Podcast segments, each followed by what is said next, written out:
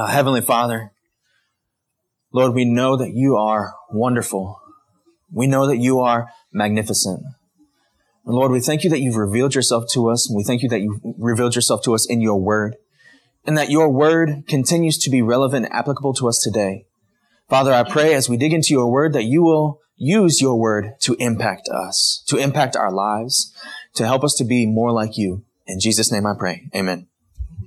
So we're continuing in our sermon series. Uh, Jesus' mission continues, looking at disciple making in the early church to figure out what lessons we can learn to apply to our vision of worshiping God by making disciples through the gospel of Jesus Christ.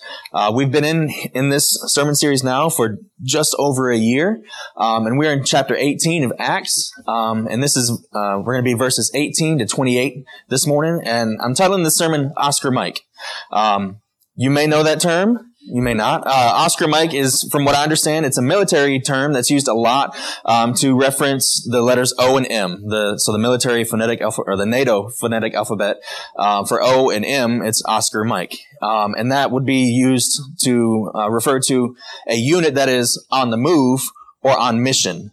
Um, and so we see this morning three ways that disciples are Oscar Mike, and that goes for both on the move and on mission. Uh, so uh, disciples are on mission everywhere they go. Um, disciples need rest to stay on mission. So a disciple cannot always be Oscar Mike. And a disciple needs mission support to stay on mission. So when we're on mission, we need some extra leadership or some extra help sometimes. Uh, we'll go ahead and get right into the, the text, uh, starting in verse 18. It says, After staying for some time, Paul said farewell to the brothers and sisters and sailed away to Syria, accompanied by Priscilla and Aquila. He shaved his head at Cenchreae because of a vow he had taken. When they reached Ephesus, he left them there, but he himself entered the synagogue and debated with the Jews. When they asked him to stay for a longer time, he declined. But he said farewell and added, I'll come back to you again if God wills. He set sail from Ephesus. So I said Paul said farewell to the brothers and sisters and sailed away to Syria. So we know that Paul had been in Corinth for about, well, at least a year and a half.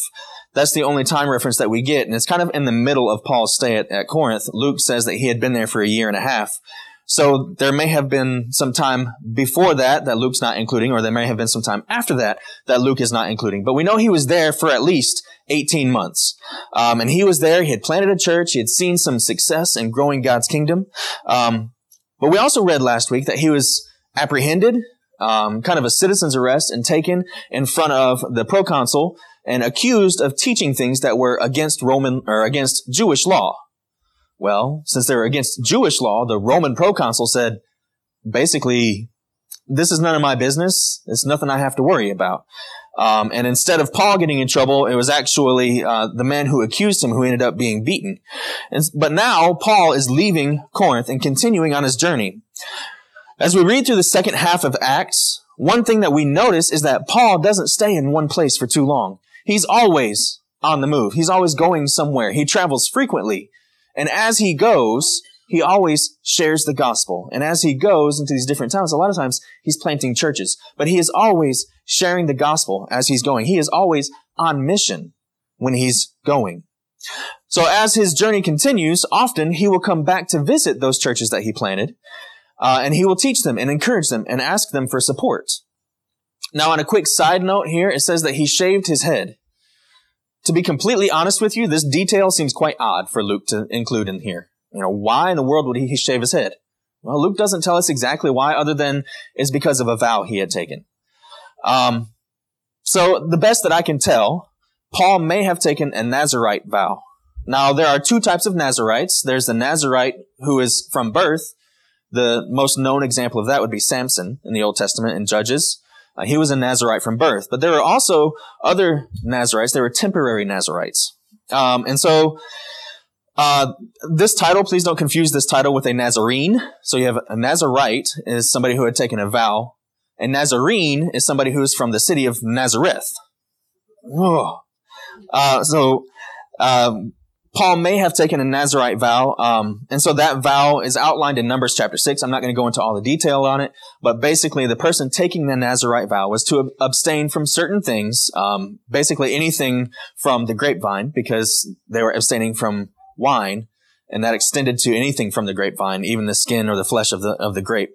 Um, and they were to abstain from cutting their hair. And a lot of times at the beginning of the Nazarite vow, they would shave their head. And then at the end of the Nazarite vow, they would shave their head.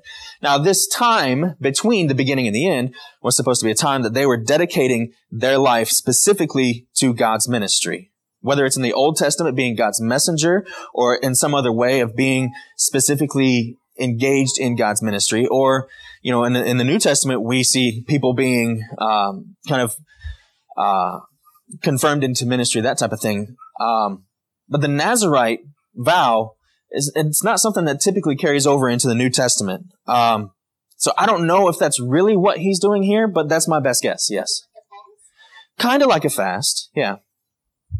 Uh, so what does this mean for us in the context of this story? I don't know, but it was it was an odd enough detail. I, I don't know, but it was an odd enough detail that if I skipped over it, somebody would have said, "Wait, no, he skipped over that, and why? Why is he skipping over that?" So I, I couldn't just skip it, right? But I don't know how that applies to us, all right? Uh, the next part, it says that he entered the synagogue and he debated with the Jews. So as I said earlier, as Paul is going, he's always on mission. He's always Oscar Mike and he's always on mission. So whenever he goes into the city, he is both on move because he's going to different cities, but he's also on mission while he's in that city because he's in that city to proclaim the gospel. He is there to share the good news of Jesus' life. So he would go about and he would share the gospel and he would debate with non-believers and he would build relationships and encourage the believers that were already there. So Paul's mission, Paul's mission was growing the kingdom of God. When Paul was on mission, we could summarize it by going and looking at the Great Commission. And that Great Commission is we find it in Matthew 28 verses 19 and 20. Jesus says, Go therefore and make disciples of all nations, baptizing them in the name of the Father and of the Son and of the Holy Spirit, teaching them to observe everything I have commanded you. And remember, I am with you always to the end of the age. So the verb here, go, the verb could be better translated as as you are going. So Jesus is telling his disciples to make disciples as they are living their lives. Jesus is telling his disciples to make disciples in their everyday lives. This is not a call to go on mission. It is more a call to be on mission. So a lot of times when we read go, therefore, and make disciples, we think the main verb there is go, but it's not. The main verb in this sentence is make disciples. Everything else goes back to that verb. The going goes back to making disciples. So we are making disciples as we are going. The teaching and baptizing, those all go back to making disciples as well. The main verb is to make disciples. We do that by teaching. We do that by baptizing. Right? And so when I say that Paul lived the Great Commission, I'm not saying that because he traveled to city after city after city. I'm not saying that he was living out the Great Commission because he was always going somewhere. I'm saying that he lived out the Great Commission because as he was going, he was making disciples. As he was going, he was sharing the gospel. He was sharing Jesus' good news as he went all over the place. And then he says, I'll come back to you again if God wills. So the most important detail in this sentence, I think, is in the, the, the last three words. If God wills. See, Paul was totally surrendered to Jesus' lordship. But honestly, when we think of the term lordship, it, or the term Lord, it seems odd to have anything other than total surrender. How could you claim that someone is your Lord if you are not completely and totally surrendered to them? See, that's the type of surrender that Jesus calls us to. Total devotion. Our sinful self wants to take Jesus' promises without his call to lordship. We want to take the salvation without the call to pick up your cross. We want to take the fire insurance without being a disciple. We want to say we're a Christian without allowing the Holy Spirit to change us. And see, when we talk about what makes a disciple, when we talk about our, our, um, our disciple definition, I have three identifiers, right? Um, and the third one, I'm sorry, the first one is to follow Jesus, follow him. And so we are to accept his lordship with complete and total devotion. Another place we see this call is in Luke 9:23. I'm sorry, I don't have that passage up there. In Luke 9:23, uh, it says, "Then Jesus said to them all, If anyone wants to follow after me, let him deny himself, take up his cross, and follow me." So in this verse, that phrase to follow after me, it carries the same intensity as a romantic pursuit of someone or a, a relentless uh, going after them. A, so it is, it, it carries that same weightiness or that same urgency of a romantic pursuit. So what he's saying is that we deny our own desires and we accept the hard parts of being a disciple. That's when Jesus says, pick up your cross and follow me. We accept the hard parts of being a disciple. And that comes along with being, uh, accepting the lordship of Jesus. We don't like that sometimes. We want to take all the good stuff from the Bible and leave out all the hard stuff. But being a disciple is a call to sacrifice. It's a call to sacrificing myself and my desires so that I can be more in line with God's will for my life. Because we know that God's will for our life is better than our will for our life. The way I like to say it is that I love me and I want what's best for me. And I think I know how to get there. But God loves me more than I love me. And he wants what's best for me more than I want what's best for me. And he knows how to do it better than I do. So I should surrender to him. Even if that means things are going to be hard sometimes. Even if that means being on mission everywhere I go. So if we keep reading, it says, on landing at Caesarea, he went up to Jerusalem and greeted the church, then went down to Antioch. After spending some time there, he set out, traveling through one place after another in the region of Galatia and Phrygia, strengthening all the disciples. Now that highlight shouldn't be there yet. It should be, yep. First one we should see is he went up to Jerusalem.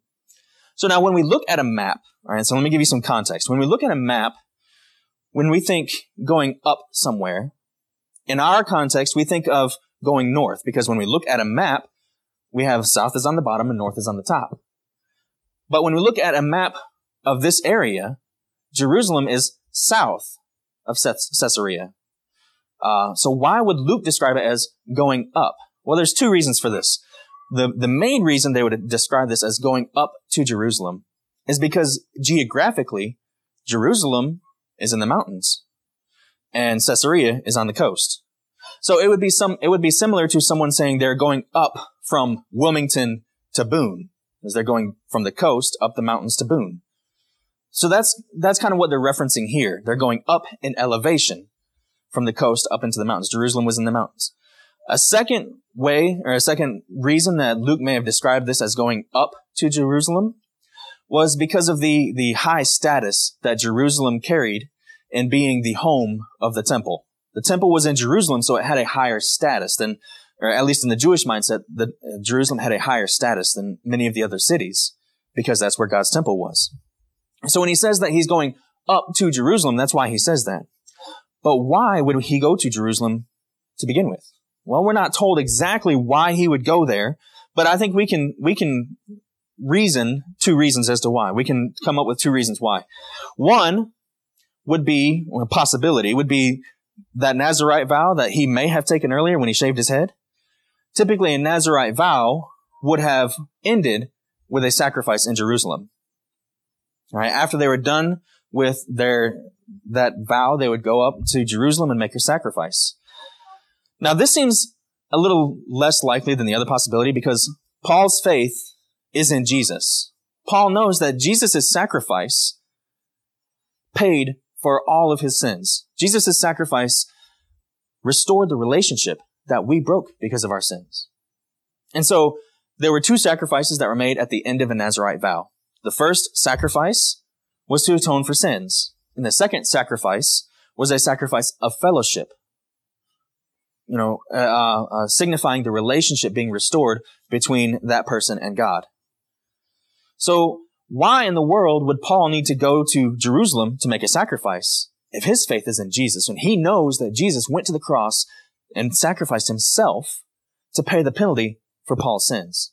Or why would he go to make a sacrifice, a, a, fellowship sacrifice, to signify his relationship with God being restored if Jesus has already done that? So the second and more likely reason that I think Paul would have went to Jerusalem is because that's where the church started. That was where the Christian church started. It was in Jerusalem and it was almost like the headquarters of the church. We also know there were several times on Paul's journeys that he would collect funds. He would collect money from the different churches that he would go to. He would collect money and bring them back to Jerusalem. Because after the church started and then Christianity spread, then there was a big famine that hit in Judea and the church in Jerusalem struggled financially. They struggled with food. And so Paul, as he was going around, he would raise support for the church back there in Jerusalem to help them out because they were struggling. But in any case, we know that Paul went to Jerusalem. And while he was there, knowing Paul, he probably did what Paul does. And that was spreading the gospel, growing the kingdom, making disciples as he was there. Because this is what Paul does. Not only is he on the move, he is also on mission. So Paul is Oscar Mike. Then it says he went down to Antioch. Oh, my, all my highlights are weird. And it says, then he went down to Antioch. So earlier it said that Paul went up to Jerusalem, and now it's saying he's going down to Antioch. The same thing. Antioch is north of Jerusalem, but it is lower in elevation. So that's why we think Luke is saying, and he's using the term down to Antioch.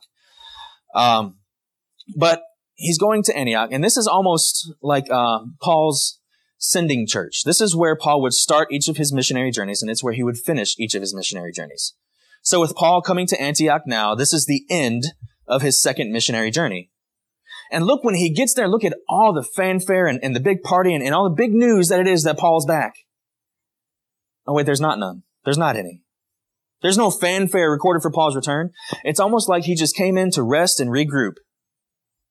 Well, I think that's exactly what he's doing. He's coming back in to rest and regroup. See, this points to a major part of the gospel that gets forgotten in our capitalist mindset and our capitalist culture. Now, I don't think capitalism is wrong.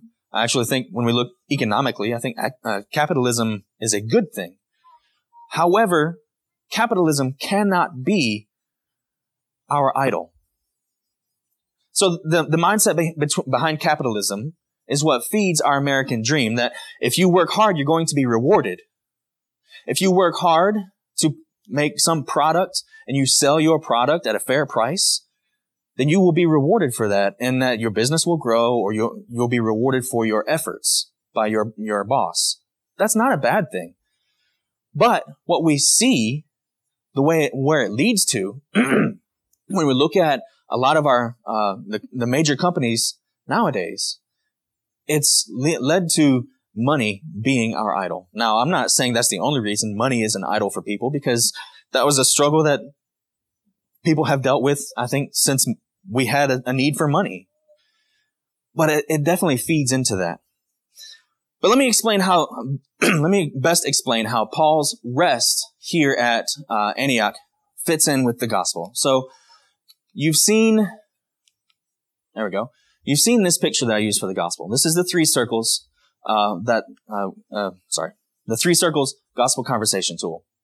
And it starts in God's design because God created the universe God created everything that, uh, that, that exists. In a moment, He created the universe. And, it, and when we read scripture, it says that He created the universe to be in perfect relationship with humans. And for us to be in perfect relationship with each other. And for all of creation to be in perfect relationship within itself.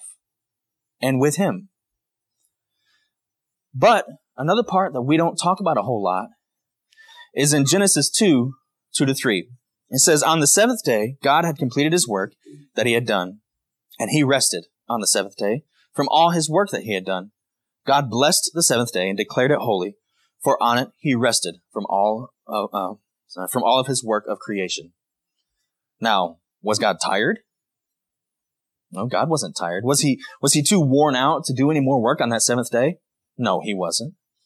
He was setting a precedent for us to follow, to rest. We see that commanded to us in Exodus chapter 20. It says, Remember the Sabbath day to keep it holy. You are to labor six days and do all your work, but on the seventh day, and sorry, but the seventh day is a Sabbath to the Lord. Your God. You must not do any work, you, your son, your daughter, your male or female servant, your livestock, or the resident alien who is within your city gates. For the Lord made the heavens and the earth, the sea and everything in them in six days. And he rested on the seventh day. Therefore, the Lord blessed the Sabbath day and declared it holy. So that rest, that's part of God's design. Resting in the Lord, having that Sabbath is part of God's design for our lives. It's part of God's design for all of creation. So why don't we do that? Why do we skip over that rest sometimes? Well, it's because of our sin. Our sin is anytime we're not doing God's will. Now that could be not taking the Sabbath. So that would be not doing something that God has commanded us to do. Sometimes sin is doing things that God has commanded us not to do, or it could be having sinful thoughts like lust or envy. And that leads us to brokenness.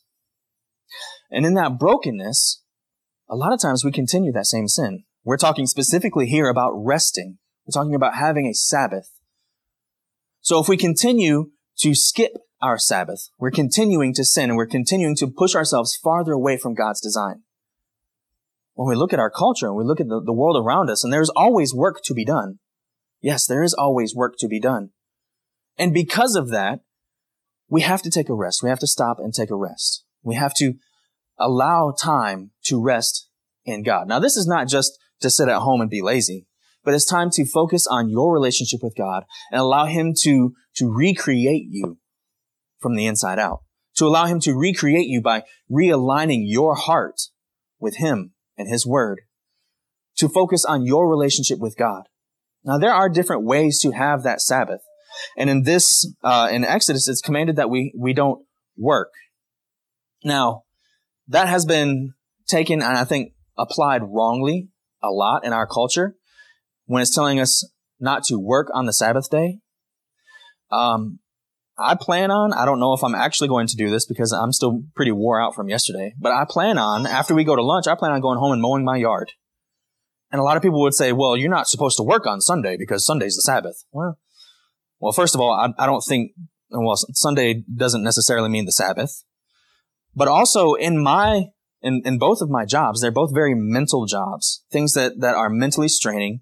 And I have to do a lot of sitting and, and uh, just mental exercise. Now I do, you know, I get up and I walk a lot while I'm teaching, but it's still a very, it's a very mental job. Sometimes I feel like I'm going mental, but no, uh, they're mentally straining jobs. And so to get out and to do some physical labor, I, it, it is a way for me to be restful for my mind. It's a way for God to recreate me and allow me to come more in line with His will, to come more in line with his, uh, to, or sorry, time for me to focus on our relationship. And so sometimes that work that we see, it, it, it can be different for different people. Sabbath can be different for different people. I'm not saying Sabbath has to be on a Sunday. Maybe your job requires that you work certain different days. And if you have to work on a Sunday for your job, I think it's important to take and find some time throughout the week to focus on your relationship with God and allowing Him to recreate you now, I keep using that term recreate. Now, if you look at the spelling, I have it spelled hyphenated. So re hyphen create. Now, if you take that hyphen out, you have recreate or recreation. I think that's a good way for us to look at this. What do we do for recreation? And are we allowing our recreational activities to glorify God? All right. So I do think that this is important for us to see that Paul comes back to Antioch. And we can learn an important lesson for this. We need to be intentional about being on mission wherever we go, but we cannot always be on the move. We have to stop. We have to rest. And in our context, I think that's one of the most overlooked commands in scripture. I've said that several times now. To stop and rest. God commands us to have a Sabbath. This is a time of resting in the Lord and allowing Him to recreate us into His workmanship. But we have to make sure we don't allow that rest to be too long because then it turns into laziness. The purpose of our rest is to, to reorient our lives with God and to help us to be better disciples, to help us to be uh, more productive when we're on mission. Well, I don't think that's a purpose. That's, that's a side effect. The purpose is to reorient our lives with God and to focus on that relationship we have with Him. And that allows us to be more productive when we are on mission. And so we see Paul, it says that he set out traveling through one place after another. So he left Antioch and he set out, sets out on his third missionary journey. All right. So this points to a detail that I alluded to earlier. As Paul goes on his missionary journeys, he often comes back to visit those churches and offer them support. He comes back to visit those churches and, and, and to, to help to guide them. Um, so Paul knows the importance of keeping these relationships as he's traveling. And he knows the importance of being that, uh, almost a disciple mentor, a disciple maker. As he's going, he's, he's, uh, he's diving into these relationships and he's building these relationships and he's helping these other disciples to become more mature disciples. It is important for us as disciples to have that leadership, to have that that Paul in our lives, somebody who can come and to give us support, who can help us to become more mature.